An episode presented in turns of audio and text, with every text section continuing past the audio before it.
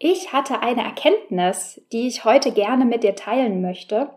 Und ähm, es geht darum, zuerst um Dieselmotoren und Benziner und um Autogas. Und ich erzähle dir natürlich auch, was das Ganze mit Analytics und Daten zu tun hat.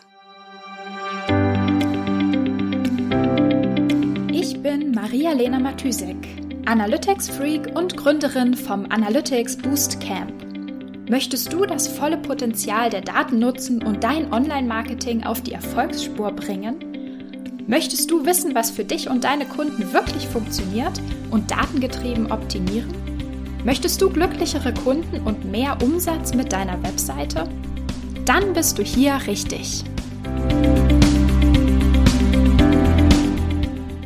Hallo und herzlich willkommen zu einer neuen Episode der Analytics-Sprechstunde. Für meine heutige Erkenntnis, die ich gern mit dir teilen möchte, muss ich erstmal ein bisschen abschweifen, aber keine Sorge, am Ende bin ich natürlich wieder zurück bei Analytics. Ähm, und zwar bin ich momentan auf der Suche nach einem Auto. Also ich habe äh, ja ich bin Berlinerin und äh, wie die meisten Berliner habe ich kein Auto und ehrlich gesagt habe ich auch tatsächlich noch nie ein Auto besessen. Aber in der letzten Zeit dachte ich mir, ach, ähm, bisschen rausfahren, Corona, bisschen aus der Stadt rauskommen wäre vielleicht ganz cool. Und ähm, ich würde gerne ein Auto kaufen, was ich später auf LPG umrüsten kann also mit Autogas fahren kann, sozusagen. Und da habe ich ein bisschen recherchiert und gelesen, wie man das so macht. Und dabei bin ich tatsächlich über eine ganze Menge total unpräzises Zeug gestoßen. Also irgendwie Leute haben einfach nur gesagt, LPG macht den Motor kaputt oder vermindert die Leistungsfähigkeit des Motors oder der Brennwert ist schlecht oder irgendwie sowas. Und ich dachte mir, okay, ja, interessant. Ähm, und warum ist das so? Also warum, wie kommst du da drauf? Ähm, aber das hat mir irgendwie keiner erklärt. Also das Netz war voll mit irgendwelchen Statements ohne Erläuterung, why, warum. Und äh, das hat mich mega aufgeregt. Mich regt es immer schnell auf, wenn äh, mir Leute irgendwas an den Kopf werfen, ähm, aber nicht sagen, wie sie darauf kommen oder warum das denn bitte so sein soll.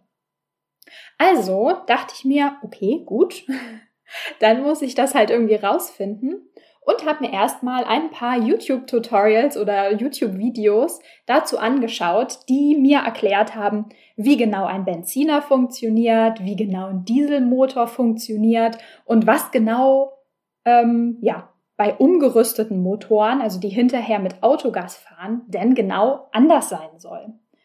Und siehe da, die Lösung des Problems war, dass das Ganze logischerweise mit ähm, Gas versus Flüssigkeit zu tun hat, mit Entzündungstemperaturen und Flammpunkten und natürlich dem Druck im Motor und ähm, der Art und Weise, wie die Kolben funktionieren, obere Todpunkt, unterer Todpunkt, Hubraum und so weiter, ja. Ähm, auf jeden Fall dachte ich mir hinterher, okay, I see, ja, jetzt ist mir das auch klar, warum und unter welchen Umständen diese ganzen Aussagen ähm, vermindert die Leistungsfähigkeit oder das und das ist schlecht, unter welchen Umständen das praktisch zutrifft. Und in dem Moment ist mir so ein kleines Licht aufgegangen. Und mir ist praktisch nochmal so ganz explizit klar geworden, ich wurde praktisch so mit der Nase drauf gestoßen, wie wichtig es ist, Hintergründe zu verstehen und Zusammenhänge zu verstehen, um beurteilen zu können, um bewerten zu können.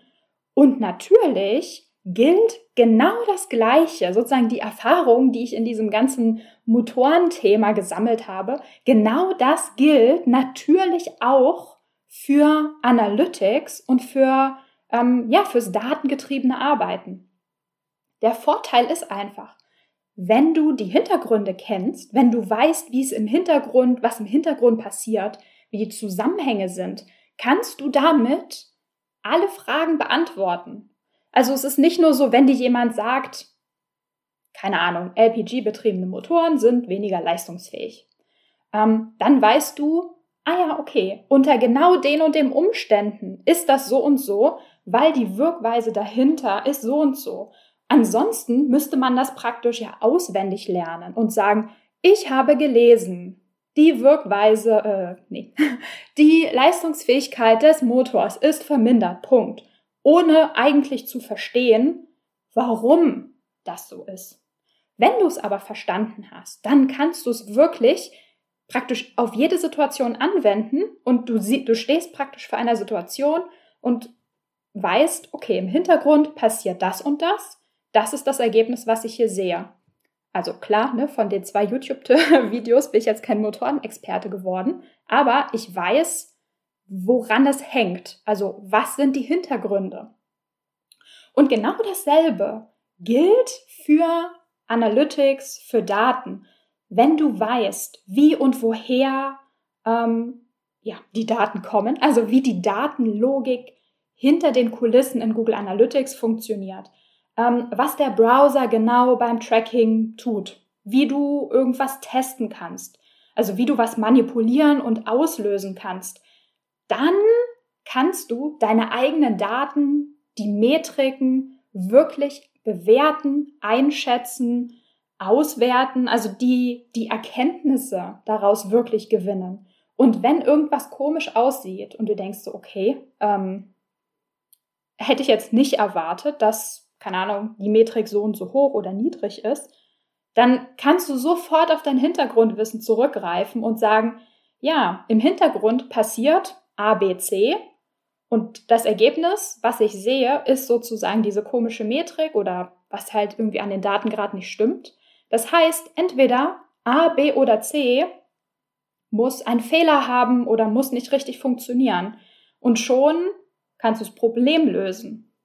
Oder wenn du weißt, okay, A, B und C passiert und dann, ähm, ja, dann weißt du praktisch auch, an welcher Stelle manipuliert werden kann. Also wenn irgendwas besonders hoch ist oder so, sagen wir mal so, ähm, wenn du zum Beispiel weißt, wie Traffic-Filter bei dir funktionieren in deinem Analytics-Setup und plötzlich siehst du mehr Traffic, dann weißt du zum Beispiel, ah ja, hier, Filter funktionieren so in der Reihenfolge, das und das wird gefiltert. Wenn hier was nicht stimmt, liegt es daran. Und ich habe mich tatsächlich schon öfter mal gefragt, ähm, warum eigentlich so oft, mir zumindest, so oft die Hintergründe fehlen. Wenn ich irgendwas lese, wenn ich was nachlese, wenn ich einen Blogartikel lese, wenn ich einen Fehler recherchiere ähm, oder jetzt auch bei, bei meinem Autothema, ähm, es irgendwie fehlen oft die Hintergründe. Und ich frage mich das ständig, ja, aber why? Warum ist denn das jetzt so? Und ähm, vielleicht gibt es Leute, die sagen, ach komm, die Hintergründe sind einfach zu kompliziert, das versteht eh keiner, das überfordert die Leute, das will keiner lesen, so.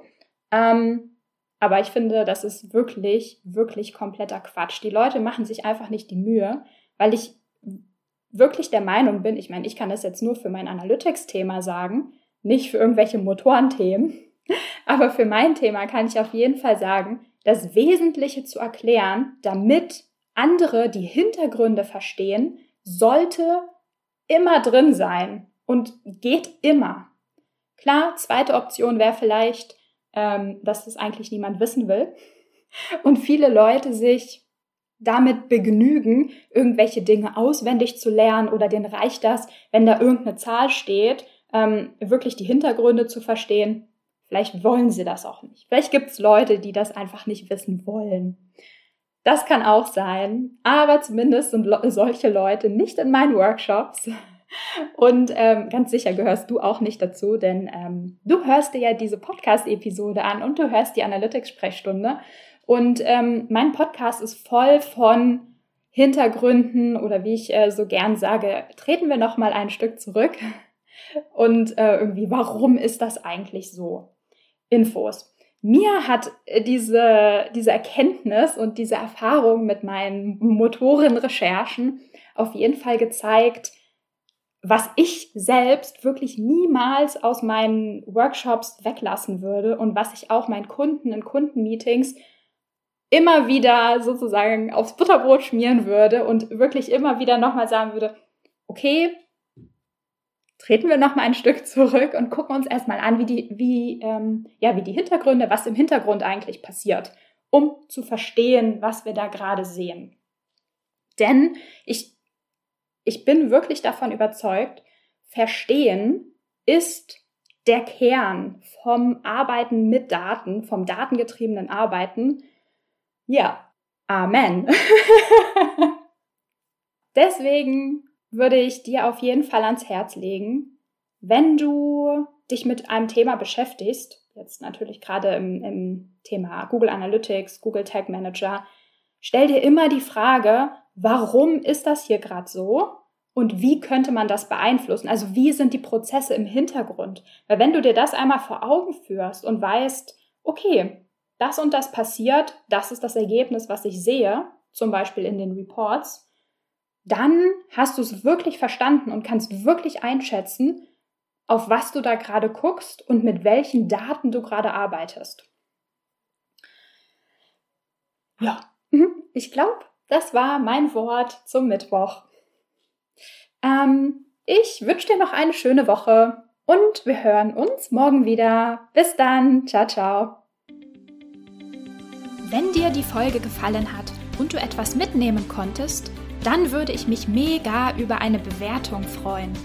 Abonniere den Podcast, teile ihn mit Freunden und Kollegen und wenn du selbst eine Frage hast, die ich dir in der Analytics-Sprechstunde beantworten kann, dann schreib sie mir auf jeden Fall per Mail an maria@analyticsfreak.com, auf Facebook oder über LinkedIn.